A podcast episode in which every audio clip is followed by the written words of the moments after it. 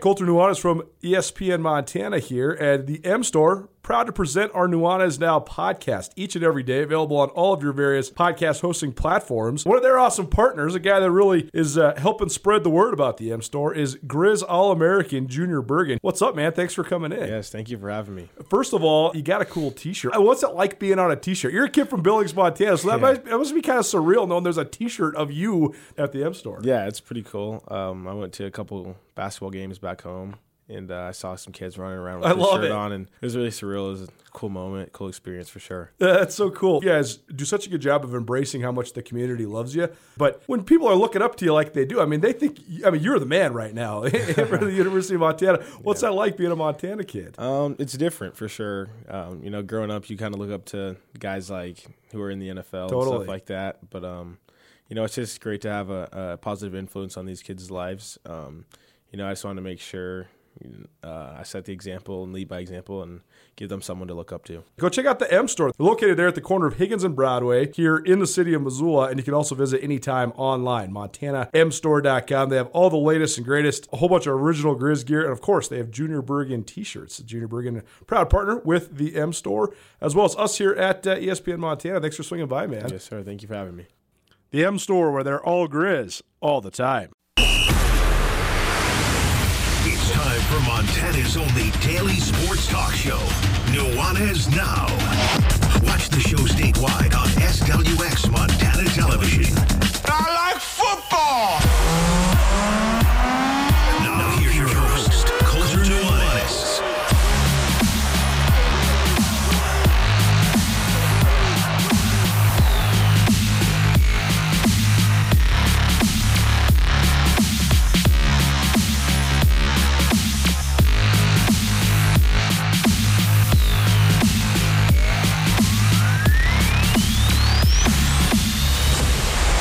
I, for one, cannot wait. We are one sleep away from getting playoff football here in the Treasure State. And what's even better than that, we've got a doubleheader tomorrow. North Dakota State taking on Montana State in Bozeman at 1 p.m. And then the nightcap, Montana and Delaware at 7 p.m. in Washington Grizzly Stadium. What's up, everybody? Nuanez now. 102.9 ESPN Missoula Radio, as well as SWX Montana Television and the ESPN MT app coming to you live from the ESPN MT studios here in beautiful Missoula, Montana. Colter Nuanez out today. I'm Andrew Houghton, happy to be with you to bring an end to your week, and we've got a jam packed show for you today on Nuanez Now. Uh, you'll still hear a ton from Colter, so don't worry about that. Colter, uh, he's talked about it a little bit this week. Big day for the big man getting married today, so congrats to uh, to my good friend Colter Nuanez. Um, but he will be back on Monday to break down those playoffs games that we talked about, as well as plenty more today on the show. Colter Nuanez and Rajiem Seabrook for a couple segments, as well as a Grizz hockey interview. Geoff Safford bringing you an interview with Grizz hockey star Cayce Balk. We'll hear from North Dakota State quarterback Cam Miller. Uh, really interesting interview that one. Cam Miller's had a really great year there at North Dakota or North Dakota State. I know he doesn't have some of the name recognition as some of the Bison's previous quarterbacks, but he's a really good player. Montana State will have to deal with him tomorrow afternoon. Second hour, course, we've got Carolyn, the chick who doesn't know sports, to lead off the second hour, and then Colter Nuanez and Rajiem Seabrook again to take you home. Happy you're here with us on a Friday. Again, Colter Nuanez out. Andrew Houghton and Geoff Safford from behind the glass, bringing in Nuanez now. We'll get things started. Colter Nuanez and Rajiem Seabrook. Not sure what these guys talked about. Probably a little NFL, probably a little college football as well. But I don't, I don't even know. So here you go. Colter Nuanez, Rajiem Seabrook. One of the funniest scenes we've been teasing for the last couple weeks that I've been stealing Mike Lombardi's line that Tommy DeVito's the shoe shine boy, but then Tommy DeVito, the Giants' uh, third string turned first string quarterback, undrafted rookie, undrafted rookie out of Syracuse. He's from New York. Yeah. So they played their first home game, I think, since he's been the starting quarterback. Yeah. uh, last weekend. Yes. And they won. They beat the Patriots. But the pregame when they were showing his dad and his cousins and all this stuff, it was so funny. And somebody asked one of his relatives, I think it was his uncle or something, like, what do you think about Tommy DeVito being the starting quarterback for the New York Giants and still living at home? And he was like, It's a way of life. the kid is 23 years old. He's unmarried and he's Italian. Of course, he still lives with his mom. He's like, "You guys been around?" I thought it was so great. It's like the people from that part of New York that have that heritage are probably like, "Yeah, duh, duh." He lives with his mom. She's still making him the chicken parmesan. Well, you Dude, know. I'm from Brooklyn. Let me tell you, like, you know how many of my buddies that's their situation. It's like they they've married, they've been they've lived with two women in their life, their mom and their wife. That's right. Never had any other roommates. Didn't do any of that other stuff. If they get divorced, you know what they do? Back to mom. Back to mom. That's right. So yeah, so that it's a, it's a way of life. Well, it's a cyclical pattern. so funny, man. That's why The Sopranos is one of the greatest shows ever because It is. It's it's so Absolutely. it's so just about a place, but also uh, a group of people, and you know, every time Tony goes to his mom's house, she's got some leftover eggplant for him. It's just so funny, man. I I love it. Uh, how about this though? Proceed. For as bad as you've been actually hoping and wishing the Giants would just be straight up bad since they lost, you know, 40 to nothing to the Cowboys in the first week of the year. And then, you know, Daniel Jones breaks his oh, back. Oh, the And, spokes just kept oh, falling and off then the wheel, Saquon man. Barkley's been in and out. Tyrod Taylor gone for the year. Right. And, and here's the craziest part is the Giants, even though they're only four and eight, they're where, nowhere close to the worst team in the NFL. They're not even the worst team in their division. No. I mean Washington's Washington's garbage. Washington's garbage, and they have no, fire. they have no chance. I mean, I- I I think that I mean Ron Rivera already knows he's he's on the hot seat because he was making mad moves. I mean, they fired their whole they traded their whole defensive line and then fired their whole defensive staff, so he knows he's on the hot seat. Rajiem Seabrook, by the way, joining us here uh, on Nuanez. I didn't even introduce you. Yeah, thanks for being here, man. Um, Thanks for the whack introduction, man. Like school on a Saturday, no class, folks. But I mean, the Giants and the Bears have the same record, and I would say the Giants are slightly better than the Bears, right? The- the Sorry, I had to laugh at that. it's true though, right? Well, what's better, garbage or trash? The Giants are significantly better than the Carolina Panthers. They're Oh, yes. significantly better than the Arizona Cardinals. Yes. They're, I would say, better than the, the Chargers right now because the Chargers are just reeling.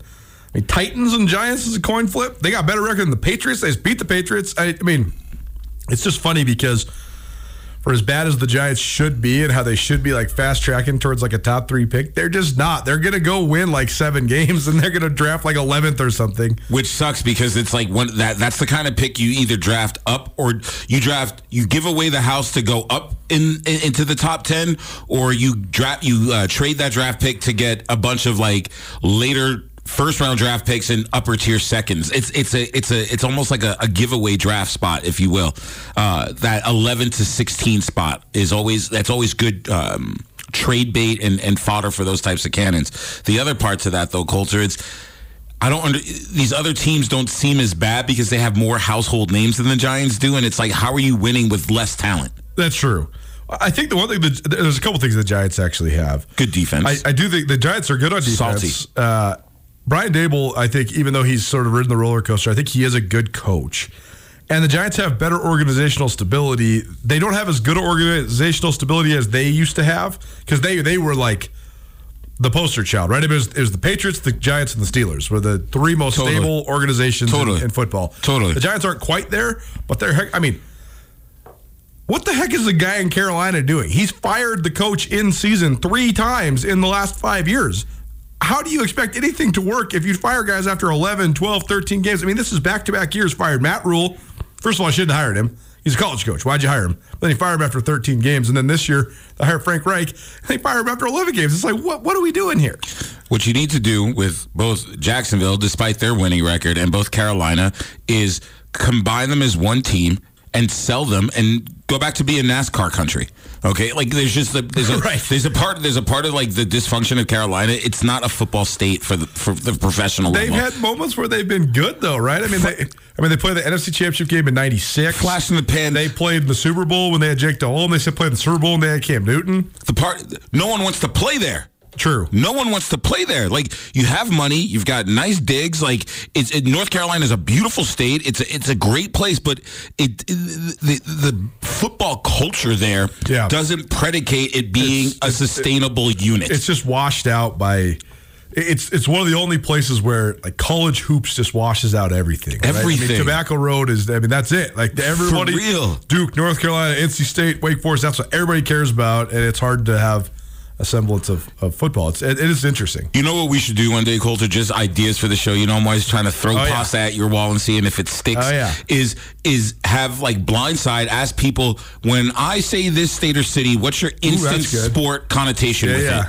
Because if you say Carolina, they're going to say mustard base, barbecue, or college basketball. Yeah, North Carolina. Yeah, they got these Tar Heels. Tar Heels. Yeah. Yeah, total. Or Blue De- Blue Devils, No, totally. yeah. Like, you just don't think football when you think Carolina. So I think that Carolina on its whole, despite it being a bad team, there's a there's a larger issue that looms for why they're bad. Uh, It's so true. I Rajiem Seabrook kicking it with us here Yo. uh, on Nuanez Now ESPN Radio. As you listen to this, actually, this is uh, real time tripping out here because we're recording this on Thursday morning. You're listening to it on Friday afternoon. As you're doing this, uh, It's a first and last, Colter. That's right. It's the last day of the month, but it'll be broadcast on the first day. that's exactly right. Twilight Zone, folks. Twilight Zone. I'm getting married as you guys are listening to this, so that's Congrats, baby. Here I am. Yep. So as you guys are listening to me talk on the radio, I'm actually uh, standing along a remote lake somewhere, saying I do. So uh, life comes at you fast, but it's fun. Uh, okay, let's play a little smarter dumb. You're smart. I'm dumb. Game over. Give me another quarter. Smarter dumb. Yes. Josh Allen is no longer in the top tier of NFL quarterbacks. I'm going to say push. You just mentioned Brian Daboll's name. Um, Yes. They are both having withdrawal symptoms of each other. That's so true, man. So, to this me- is what Coach Marty says. Coach Marty says that the juice. that Josh Allen needs a like a uh, a, A quarter, a quarterback whisperer. He does. Uh, Brett Favre sucked until Brett Favre got Marty Mornhinweg and Doug Pedersen to Uh, straighten him out, and then Brett Favre won three straight MVPs in the Super Bowl one year. Well, and then the, the flip side to that coin is, you know, Brian Daboll goes to New York, Right. and Daniel Jones actually looks, a- you know, a, a skosh above the master of mediocrity. Yeah. So, but doesn't have the same physical traits or talents that a Josh Allen does have. Right. Um, so I'm gonna, I'm gonna, I'm gonna say we we can we can hold on that because. Um, the attributes to Josh Allen are there. He just doesn't have the, the support system around him to make him what we are uh, accustomed to outside of this year. He's just like uh, he's like the wild Mustang that just needs to be reeled in a little bit, right? He's he's Brett Favre. He's faster, and you know he, he's got the he's got all the the intangibles. Intangibles. He just doesn't know how to Rein it in. I mean- like a young Brett Favre. his baseline stats are exact. I mean, it's so revelatory, right? He's leading the league in touchdown passes. That's good. Mm-hmm. Great. He's leading the league in picks. That's bad. That's bad. you know, Remind you of Brett Favre? he, he does, man. He does a little bit remind Yeah. me of Brett Favre. Little gunslinger. I don't know. First of all, I don't know if he's as cool as Brett Favre. I know Brett Favre has like gotten completely uh, sort of. He's outside of the realm of cool now, and and I understand that, and, and I think he's made a lot of poor personal decisions. I think a lot of stuff that he's done is at the least cringe and at the worst uh, completely uh, immoral and deplorable. But, yes, yes. but at at his peak, I'm just talking Brett Favre, the football player in the, early 19, mid the to player, 1990s just the player. he was such a happy-go-lucky, fun-loving guy. Josh Allen's got a chip on his shoulder for sure, but sometimes I think that gets overblown. Mm-hmm. Like you can be a let's freaking go guy and headbutting your teammates if you're Tom Brady and you don't throw 40 picks. Totally. you know. Yeah, yeah, yeah, yeah. So it is it is interesting. I don't know. I just think that Allen Allen's teetering right there. I think he's right outside that top tier. I think he's right there on the top of the second tier with guys like Dak Prescott and Kirk Cousins, guys that are good, but are they actually going to get you all the way over the top? The difference is, though, I don't think Dak Prescott's ever getting any better than he is right now. I don't think Kirk Cousins is ever getting any better than he is right now. I do think Josh Allen still has a lot of hope because he is young. He's gone through a lot of turmoil there in Buffalo, mm-hmm. given given the fact that they've had, you know, first Brian Daboll departs, then this year they fired Ken Dorsey as their offensive coordinator. So more than anything, I think they just need to help him out. Like he's got as good of an offensive skill set as anybody in the league, except at running back. Agreed.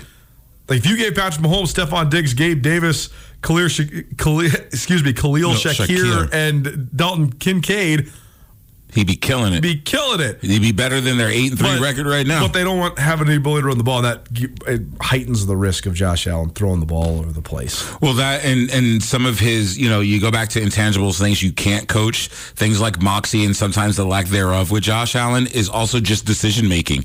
Um, there's a there's a certain level of IQ that he is not displayed in certain situations that makes you question his ability to make decisions. But then when you have a guy like Brian Daboll kind of pulling your strings like that, and it's a pre-decision making kind of system that he was in that's what we get without having that that that you know master of puppets, so to say, and Brian Daboll behind a guy like Josh Allen. Smart or dumb? The New England Patriots should hang on to Bill Belichick and let him try to rework his magic. Dumb, You think they should oust him? done. Like, look, man. The Patriots, to In- me, have like the most definable thing going right now, though. Like Carolina's dysfunctional. Yes. New York Giants are beat up. Yes, The Chargers are poorly coached. Brandon Staley should get fired. absolutely. The Bengals are real because Joe Burrow got hurt. Mm-hmm. The Patriots are the easiest one to diagnose, though. They just don't have any players. Their players suck. They have the worst talent in the whole AFC. this is why Belichick should be done. But that's Be- because he is. You're right. He's the GM. He's the player personnel guy. He he's the guy that's building the roster. Well, that and his ability to get the most out of players that used to be castaways uh, from back in the day, that magic bag has been emptied. Yeah. And the fact that he can no longer do that with the same type of players that he has procured over the years shows you that that Fantasia hat, much like Mickey, needs to come off his head. What, well, so what happens though if the Patriots finish with one of the worst records in the league? They get a top three pick and they can draft one. I mean, this next quarterback class is good. What if the biggest difference maker is just quarterback? What if it's just because Mac Jones has been so bad? It's it's it's a generational. Th- I'm gonna, I'm 50 years old, man. In 10 to 12 years, I will be irrelevant at my job because I will have such a disconnection due to my generational gap. That's interesting. And and, true. and and culturally, Bill Belichick does not reflect the culture of this league, It's true. Right? And and when you are not able All to good have things come to an end, all good especially things- for football. Yeah, coaches. and that, and you know what? That's okay. It is okay. That's more than okay. And when you're not able to have that authentic connect uh, connectivity, that that tissue with the players around you, and these guys are looking at more, you're like, dude, you were my grandfather's coach. You ain't my coach. Like, right. and there's there's a there's a part of that, and with that, that synergy isn't matching and being mirrored either. So, you know, Bill Belichick loved him when he was a coach for my Giants. Helped helped build a great foundation there in the early '80s through the mid '90s. Great coach, historically Hall of Fame. Let's go accolades, ticker tape parades. I got you. But for this day and age. For where the league is headed and where the league is headed from this point going forward, Bill Belichick is just he's he's a fogey, man. And no disrespect, and it's not an ageist thing. It's just sometimes it's time for you to just move on. No, it is true. And the way that the modern generation reacts, I think it's a good point. I mean, Bill Belichick's now he's about to be 72. I mean, guys like Sean McVay and and uh, Zac Taylor in Cincinnati. I mean, these guys are half his age. Totally. Sean McVay's my age. He's 36. Like Yeah. this is a totally different deal. Yeah. So, yeah, it is. It's interesting to see how th- that all uh, has evolved. Rajiem Seabrook kicking with us here uh, on Nuanez Now ESPN Radio. More smart, dumb. I miss it. Okay. Uh, the smart or dumb yes. even with this group of receivers and how up and down they've been, the Kansas City Chiefs are still the favorites in the AFC. Mm-hmm. Smart or dumb? Dumb. I think so too. I think I think it's really dumb. I think that the lack of a Tyreek Hill, a lack of a a something to complement um, Travis Kelce. Mm-hmm. I think Isaiah Pacheco's a good running back. I like the way he fits into that system. He's sweet. He's pretty sweet. But the receivers around Patrick Mahomes just they're they're second tier guys. they These can't catch the ball. Dude, they couldn't I catch. mean, a- they're, they're leading the league in drops. they couldn't catch a goal, a, a cold, butt naked, dripping wet in Antarctica. Are you kidding me? Are you like? They have, they have 32 drops as a team. Dude, and- and, I'd say three quarters of them are because, I mean, Mahomes throws the ball as hard as anybody in the league, right? Truth. They just can't catch They the can't. heater. Ca- and and and I would say half of those drops were surefire touchdowns. No, for sure, Like- man. like I mean, they, they have lost two games straight up when he has thrown what would be the game winning touchdown and the dude dropped it. Kadarius Tony. I mean, uh, Drops- who- who's the other hope? Uh, Valdes-Scantling, the Packers guy. I mean, he's, he, dro- he dropped two game winning touchdowns this year already, and they're eight and three. Son, you know what ham hams look like? Big pieces of hams. Th- th- These guys have ham hands. Right. Like trying to catch hams. Hand, you're trying to catch balls with hands for hands. These guys, it's ridiculous. I feel for Patrick right now because of the inability. It's not the unwillingness. Those guys are putting forth all the effort. You can see it physically, That's but right. like your hands are just straight garbage. Like you need to come to Montana, dip your hands in a bucket of water, go to Wa Grizz and hit the jug machine, and then go back to Kansas City and win some games. Uh, yeah, I agree. I think it's it's- this is what's so fascinating to me about the NFL though is as soon as we establish like a narrative that's like a, a conference wide or a league wide narrative that we believe to be true, then that gets thrown in our faces, right? Like coming into this year, you were thinking, oh my gosh, all of the the best quarterbacks are in the AFC. So all the all the best teams then are going to be in the AFC, right? Because you got you got Josh Allen, you had Aaron Rodgers before he got hurt, you got Lamar Jackson, you know, you got Deshaun Watson Joe before, you got- Burrow, before he Justin got hurt, Herbert. Joe Burrow before he got hurt, Justin Herbert, Trevor Lawrence, Patrick Mahomes. You're thinking most of the great quarterbacks are in the AFC, so the AFC is going to be so stacked. Well, then Josh Allen's been so up and down. Aaron Rodgers busts his Achilles. Deshaun Watson's out for the year. Joe Burrow's out for the year. Trevor Lawrence been lights out. That's why they got the He's best. been great. That's why the Jags, Jags got the best record in the AFC right now. Mahomes has been good, even though he, nobody's been helping him. And Herbert's been a mess because they're a mess. It's just fascinating how we established this narrative. We thought all the best teams are going to be in the AFC, and certainly the Super Bowl wins are going to be out of the AFC. It ain't true, man. Well, because we hang on, we hang on to the past. It's true. We hang on. We do what's wrong with baseball contracts. No, it's so true. We And- base the future off of what just happened No, in the true. past instead of Well, dealing with what's in fluid time. And we also, I think sometimes it's hard to even to even absorb how fast the the NFL changes. totally.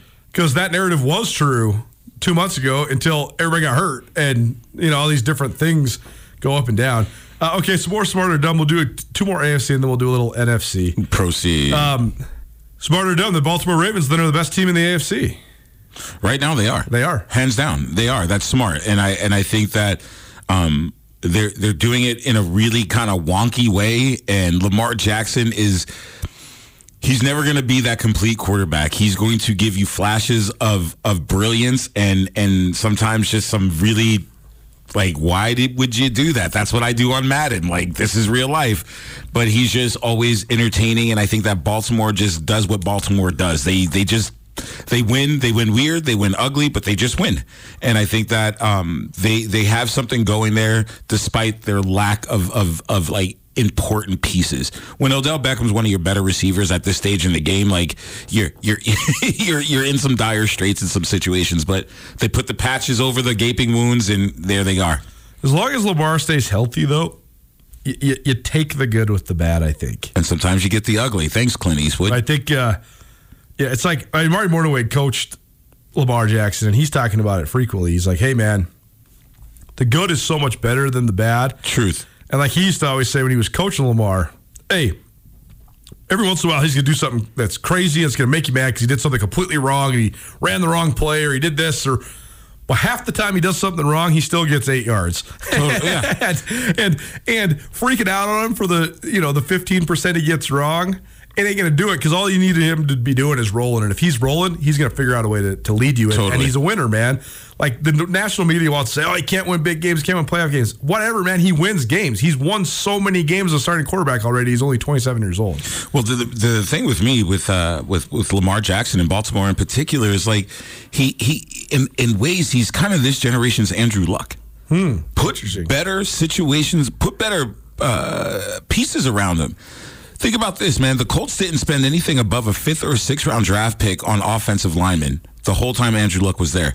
Look what happened to Andrew Luck in that time. That's true. He got banged up, right? The fact that they have not invested in like top tier wide receivers for this guy has been like ridiculous. Zay Flowers is coming though. He's pretty good for a rookie. Right, but when you talk about the body of work that Lamar Jackson has had and the management Yeah. and the draft picks and the trades, like give this man more tools.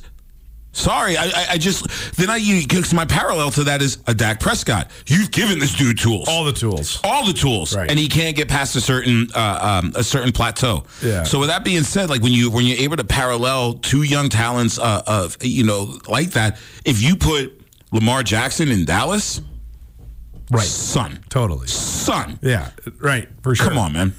Well, it's now ESPN Radio. Rajiem Seabrook kicking it with me, Colter Nuanez, here on this Friday. Hope you guys had a great week. Happy December, everybody. Yeah. Uh, last one on the AFC, then we'll do a couple NFC quickly. The uh, the Denver Broncos are good. They are Smarter, good, smarter, dumb. smart, dude. I Like mean, smart. Like how does this happen? you know why? Because people stop talking about Russell Wilson. It's true, man. And Sean, I- you, I always, I, I have to wonder if. I mean, the Broncos started 0 and 3, and at one point they were 1 and 5. Within that span, they'd given up 70 points to the Dolphins. They also gave up 31 to the Jets, and the Jets have scored nine touchdowns this whole year. They scored four against the Broncos. Mm-hmm. But you have to wonder if that was rock bottom and if they needed to hit rock bottom to then make their way back because now the Broncos are on a five game winning streak, and that five game winning streak includes wins over the Chiefs, the Bills, the Vikings, and the Browns. Those are four good teams. Yes, they're It- good. It's wild, man. It just people. We have this thing called an attention bias, right? We only want to pay attention to what we want to pay attention to, and we want to pay attention to how bad Russ Wilson was. Uh, we want to pay attention to how moronic at times Sean Payton could be. But what we didn't do is give either one of them grace to acclimate and assimilate to each other. Interesting. Yeah, and now, great. and now that the peanut butter has met the jelly and everything is, is honey and bananas in between, we're starting to see what the mesh is is is creating. And we going back to that attention bias, our our attention or lack thereof, like we we we want to swipe right and check the box right now, All right. and it's like give Well, it time. it's And also funny because it's way more fun to hate Russell Wilson than it is to give him praise. for some, yes, I'm I'm a person who wants to give more grace. Like no, I agree.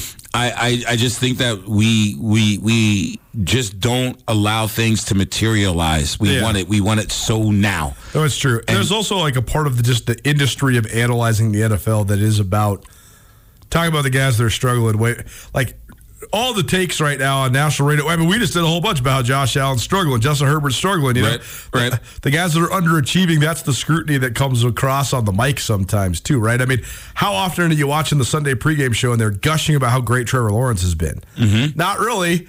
They're all they're only talking about how bad the Jets' offense has been. You know what I mean? So that's also just part of this the way it goes.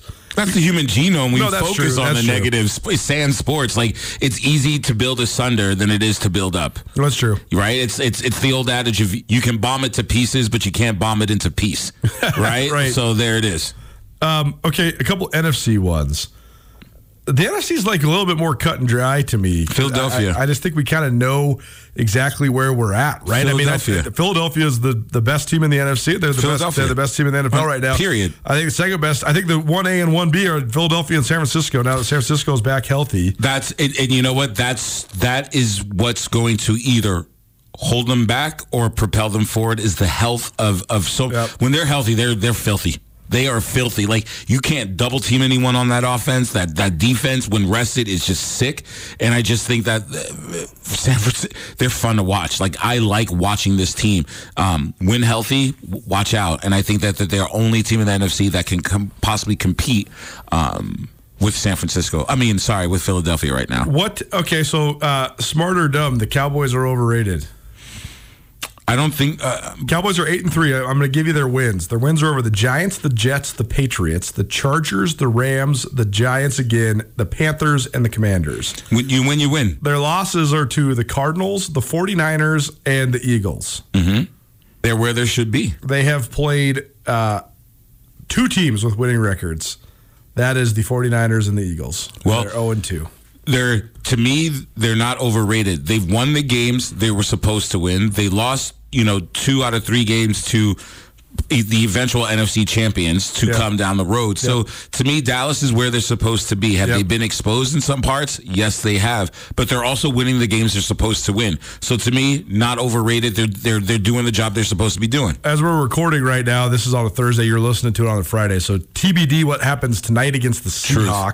But then then the gauntlet starts for the Cowboys, and we're going to find out. Oh yeah, it's coming. They, they play the Eagles, they play at the Bills, they play at the Dolphins, Mm-hmm. they play the Lions, and then they finish up the season with Washington. So Yeah, Sans Washington, all playoff teams. pretty much, Yes, sir. So and the and Seahawks might be a playoff team too. So we'll see how it goes. We'll see. uh, on this this uh, Thursday night.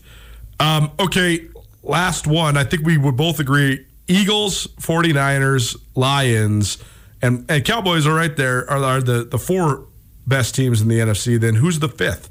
Who do you believe in most? The Viking. Here's the other teams that are sort of in the mix: Vikings, Packers. I mean, the Falcons and the Saints, because somebody has to win that division, even though it sucks. They're both five and six, but they're leading the division. It's like the Meineke Car Care Right, Bowl so throw, teams. Throw Yeah. that out. One of those two is going to be in the playoffs, but neither one of them is actually going to make some No. noise. The other teams that are like in the mix, though, are the Vikings, the Packers, the Seahawks, and the Rams. Who do you believe in the most? I believe in miracles, my friend. That's what I believe. That's what I believe in. Um, you know, I, I, I like how your Vikings are playing right now. They are playing with for the, that just terrible performance on Monday. Oh, dude, that yeah, that was Yuck. mis- yuck. Yeah, sorry. Uh, I thought about you several times that evening.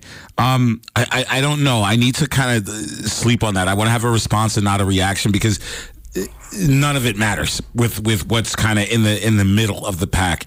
Um, The Rams could be a team that's coming now that Stafford's back healthy because Sean McVay is a great coach. he's really good. He just hasn't had the pieces needed. Um, Yeah, they just got to be healthy. If Stafford's healthy, Cooper Kupp's healthy, then, then they a- can they can do it. But Right, the complexion not, they- changes. I mean, when they don't have Stafford, I mean, they were like the worst, when they when they were rolling with Brett Rypien and they were losing twenty to three to the Packers. It's like yikes. Um, I and you know, and the, the, what what I feel for going back to Minnesota is Justin Jefferson comes back, that changes things drastically. That's Um, you know, what I'm concerned with with Minnesota is you know you, you have a running back who hasn't scored a touchdown. yeah, right. You know, Alexander Mattison. Yeah, and, and that's your starter. And uh, there's just other things that are going on there. But Justin Jefferson, you know, coming back much like a Lamar Jackson, just changes everything for you. Um, so we'll see. Uh, So I'm going to say Minnesota. Minnesota, I I think there's yeah, man, I don't know.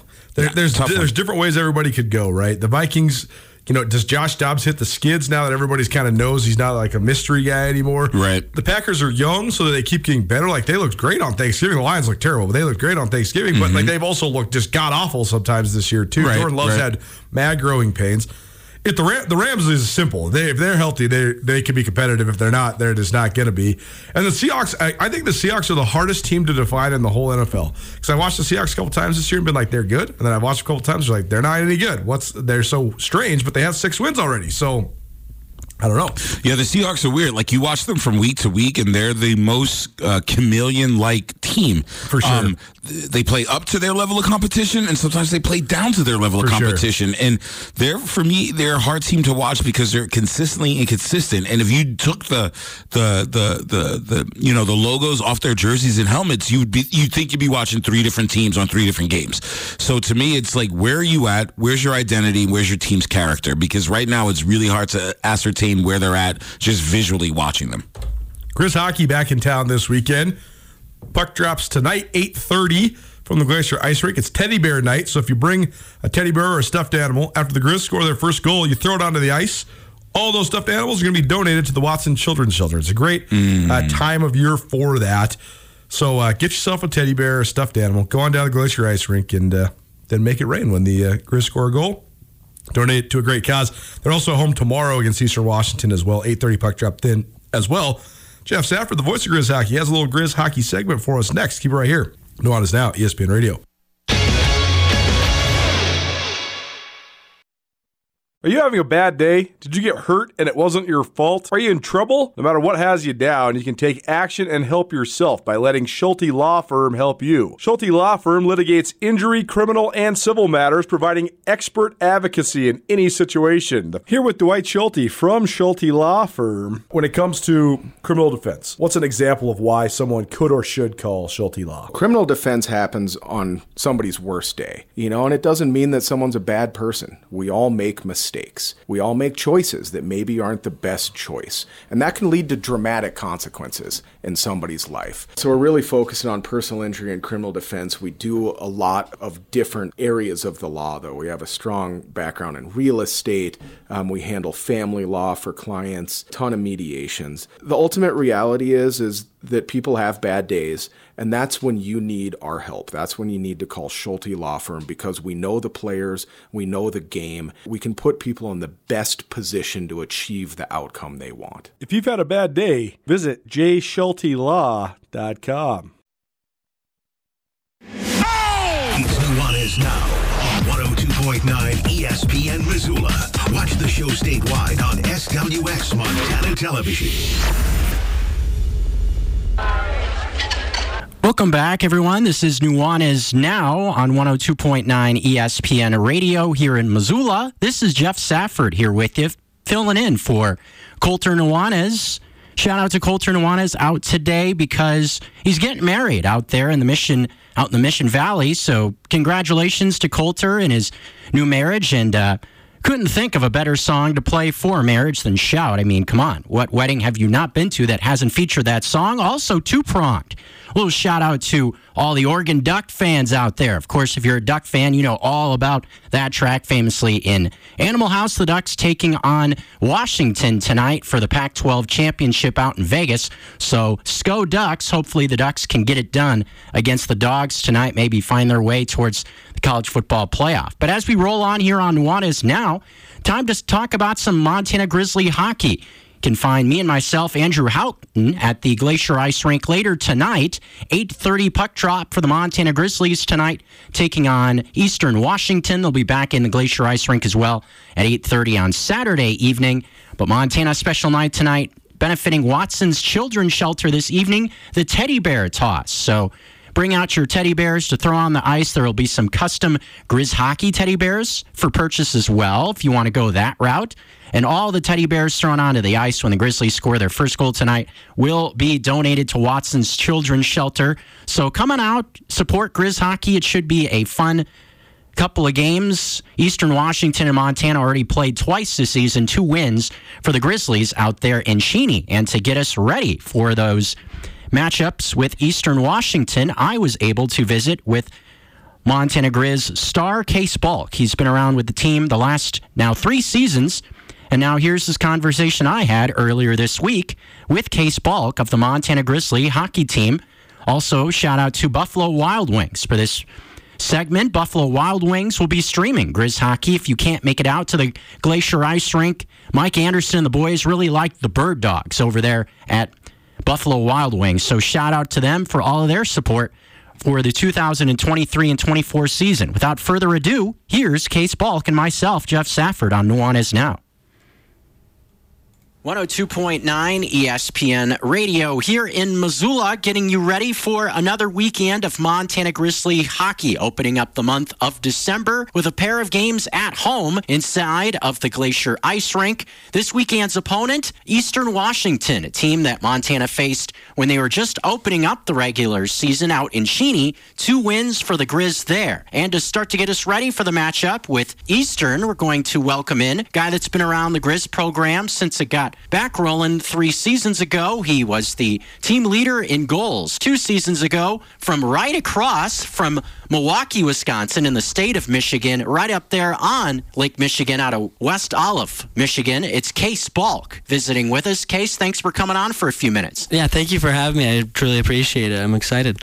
Now, I know you're a Michigan guy and recording this on a Wednesday fresh off the Thanksgiving weekend. Did you have some good turkey and did you enjoy um, the game, as it's called, last Saturday, Ohio State and Michigan? Yeah, I actually had a really good Thanksgiving. I got to go home and spend it with my family. Really enjoy being at back home in Michigan, especially to watch the game. Going back to back to back against Ohio State is something I thought I'd never see in my lifetime, so that was truly one of the best feelings is watching JJ McCarthy walk all over Ohio State and Maserati Marv not doing anything, which is really great to see. But I have a lot of respect for that Ohio State team. They played really well and they couldn't get it done against an interim head coach, which is even better. There you go. And everything going on with Jim Harbaugh and all the drama must have been cool to watch. Is there something about that rivalry that you see that's similar to the Brawl, looking at the Cats and the Grizz and everything that goes on with that rivalry? How similar are those two rivalries in terms of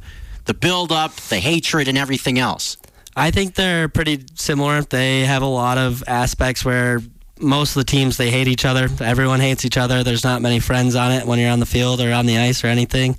So that's the one point where it's definitely like the Cats and us do not get along, and Michigan and the team from down north, south does not get along, and so it's just a bunch of button heads. And I just think that's where it really comes together. I just truly believe that, like even for that Cat game next week, I'm pumped. It's like everyone we're just ready to hate him the whole entire time. It's I've been trying to get the guys in the locker room to believe in hate week. It's like everyone's like, all right, it's hate week. We don't have anything to do with them, and we're here to beat them the whole entire time. And that's what I really hope it can kind of turn into for our hockey team. But even with the culture of like with the football team and all that, it's really cool to see how much of a rival there really is between the Cats and the Grizz.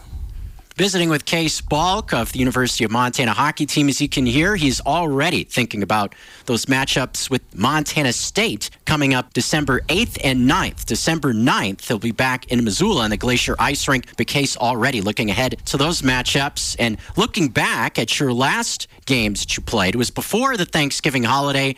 The Beehive Invitational, four games in as many days. How much of a grind is that physically just to be able to get through that to sort of a stretch? Yeah, it's a really a mental toughness battle for sure. It's you're playing four games in four days of teams that you've never played before, and so even that first day that we played Northern Arizona, yeah. NAU, and they they beat us up pretty good. We had a couple injuries right off of the start of that game, and that NAU team is a very physical team. So playing them in that first game was kind of hard. It's, they just kind of beat us up right away, and so we were a little struggled with that. But I think it kind of woke us up for the rest of the tournament and really made us propel to be where we wanted to go at the end of that and being three and one. Yeah, and you kind of touched on it going through some trials and tribulations. That first game, real physical. There was a five minute major called in the third period of that game. A player for NAU was ejected after a big hit on Max Toila, one of your best offensive players. But you alluded to it. You're able to come together and win three games in a row, highlighted by a very strong win in that morning game on Sunday against a very good Grand Canyon team. How big was it for you to be able to get those three wins? I think that, especially that Grand Canyon one, is seeing that they beat the Cats the night before, and the Cats being what their record is. I, I don't even care about their record. it makes me mad to say things about it, but just notice that they beat them the night before, I think it gave our team a whole new heat a bunch of confidence and they're excited to get back against them just because it's like all right we beat a team that beat them like we can do this and so i really think that grand canyon game gave us a ton of confidence in the locker room Cayce Balk with us here.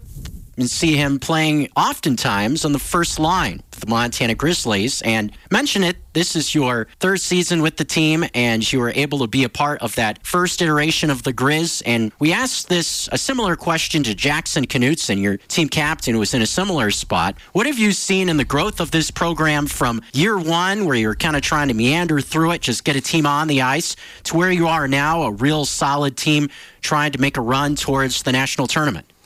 Um, yeah, I can tell there tell you there's a huge difference for sure. What our guys are doing on the ice, whether they're staying after for practice for a couple minutes and working on shots and working on extra little drills and stuff. From the first year to this year, we didn't have any of that really. We didn't have like a total mindset of guys need to be in the gym all the time, guys need to be working their bags off all the time, and that's one thing that I think has really changed in the past three years that Mike's really pushed heavy on is making sure that we're working as hard as we can just so we know that we get the right outcomes at the end of the year. Now, for yourself personally, two seasons ago, you were the team leader in goals. Last season, had some injury issues, some off the ice stuff. Didn't have quite of the season that you wanted a year ago, and really didn't get off to as fast a start maybe that you would have liked this season. But it really seems like the last month or so, you've really started to find your groove. Slap shots really going well from either circle, and yourself had a huge beehive invite. What's led to you, the growth of your game this season? Well, I've had to change a lot of things. Getting older in the game, you're getting to start playing with a lot more faster kids, and you gotta really just change your mental mindset of that I'm not the fastest kid on the ice, and there's other categories that I really have to fill into, and I've started to fill really more into those. And I don't know, I'm kind of a superstitious guy, and when I went 12 games without a goal, I was losing my mind for my superstitions, and I I was like trying to change everything. Like I was cha- changing the way I was getting dressed and everything, and like finally when I scored, I think against DU that first time, I like have kept everything the same since then. Like I have not changed how I'm getting ready, like what I'm eating, like if or like what time it's at. Like I'm a very superstitious guy on those type of things. Well, being a guy that's been around baseball players with the Missoula Paddleheads, I can definitely see superstition leach into both sports. Do you think that that's something that you see in hockey quite often? The superstition, obviously, you see it with goalies on game days. Don't go anywhere near them, so to speak. But is there anything else unique in the game of hockey with superstition that might make other people go, huh? Yeah, there's definitely. I know a couple of my buddies, even from back home. They they have some weird superstitions. Like, well, even Pablo, he's got a couple weird superstitions. Like he like doesn't like the way he walks sometimes. He like has to count out his steps and everything, so he doesn't like mess up his steps, like walking into the rink and everything. He's gonna be mad that I called him out for that, but he is a weirdo with some of those things. Like the way he doesn't won't not take the same steps that he took before. Huh. If he played like a solid game, he'll have to park in the same exact spot. He'll have to walk in the same exact spot that he walked in, and he knows like the steps and everything. He's very odd. Like it's just one thing that he gets his mind like ready for, and it's just like I don't think I'm that superstitious, but could be. Pablo Frank scoring goals and apparently tracking his steps. That's an interesting one, but he seems to do a pretty good job scoring goals. So he's second on the team in goals. So I guess whatever works for Pablo, let it roll. Yeah, I think it's a great thing. I, I honestly love watching him walk too because he just like will skip steps all of a sudden and it'll just be like a little hop in his step or something. And I'll be like, he totally was on like a. He doesn't like to walk on odd numbers, is what it is. Hmm. Well, it's weird. Cayce Balk with us here, looking ahead to this weekend, taking on Eastern Washington, a team you've already played against this season. But it was the first two games of the year for both programs. You've been able to watch them on film. Where have Eastern been able to grow since those early season matchups, and what do you expect to see from the Eagles? Um, I really, hopefully, that they expect that they grew a little bit. Um, they had a couple guys that could definitely play the game, but I really think it should be a weekend that we have a very solid weekend and put some points up for sure. But we can't come in thinking that we're just going to run the table the whole entire time. Otherwise, that's how we end up going to overtime with them like a couple years ago.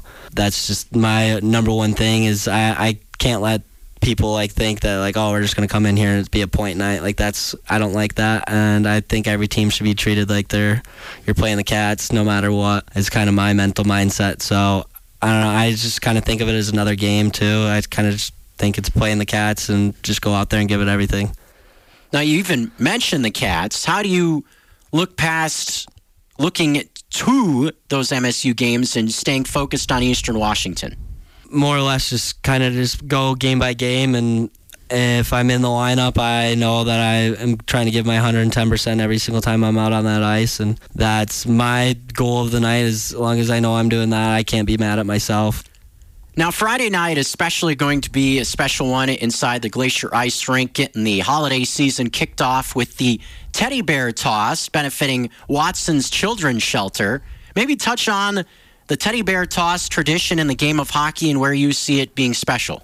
Um, I absolutely love the teddy bear toss. I think giving back to the kids after someone scores a goal, like the first bear, all the bears going on the ice and everything after the first Grizz goal, I think it's one of the coolest things. Done it in juniors and I did it in high school, and I can say my high school one was spectacular. The whole entire rink was sold out. Every single kid had teddy bears, and they were flying everywhere. And like even just after though, like getting to bring them to those kids in the hospital and everything was one of the coolest feelings in the world. Seeing those every single little kid light up with a huge smile on their face, just like this is my teddy bear now. Like and it, like they're happy to be just getting that teddy bear in the hospital, just someone to have around them, and it's a really cool thing to see that hockey does so much of it. Because I know last week Friday, actually the Grand Rapids Griffins had a teddy bear toss, and they had a huge turnout, and actually one of our family friends, his older brother, he played hockey at Grand Rapids Catholic Central, and he passed away from an enlarged heart. Wow. And he, his younger brother, started a foundation called Billy Bear Hug, and what he does is he partners with all the companies that do like teddy bear tosses and everything, and his group brings them all to the hospital and everything for kids to have, and he's got like a bunch of high school kids all around there, and so I've seen it a lot with him with his foundation. And I just think it's a really cool effort to give back to the community and really make some little kids' days before Christmas and the holiday season. There you go. If you want to give back with the Montana Grizzlies, be sure to come out to Grizz Hockey Friday night. They'll also be home on Saturday evening as well, taking on Eastern Washington. Puck drop both nights, 8.30 p.m. If you can't be there to join us for all the fun action, be sure to tune in on ESPN Radio as well as the ESPN MT app. We'll have you covered with all the hard-hitting Grizz Hockey action. Cayce Balk with us. Thanks for taking a few minutes. Know you've had a busy schedule with your classes today, so thanks for taking a few minutes of your time. Thank you for having me. I appreciate it. Rolling on on Nuanez Now in a few minutes. Stick with us on ESPN Radio.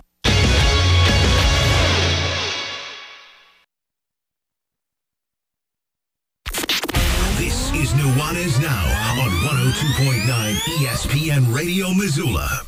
What's up, everybody? Welcome back. Nuanez now coming to you live, 102.9 ESPN Radio, as well as SWX Montana or the ESPN MT app.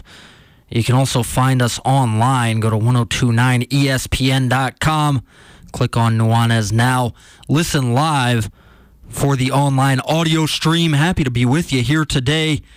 Andrew Houghton and Geoff Safford bringing you Nuanez Now live from the Missoula Broadcasting Company studios in Missoula, Montana. Missoula Broadcasting Company, locally owned and operated, and proud to say so. Colter not in the studio today, uh, but you wouldn't know the difference. You heard him with Rajiem Seabrook in the first segment. Thanks as well to Geoff Safford for that interview with Grizz hockey star Cayce Balk. Again, Grizz hockey taking on Eastern Washington tonight as well as tomorrow at the Glacier Ice Rink. Puck drop at 8:30 for both of those games, so go and check those out. We'll have that game. In fact, we'll have both of those games tonight and tomorrow here on ESPN Radio Missoula with the broadcast starting at 8:15 p.m.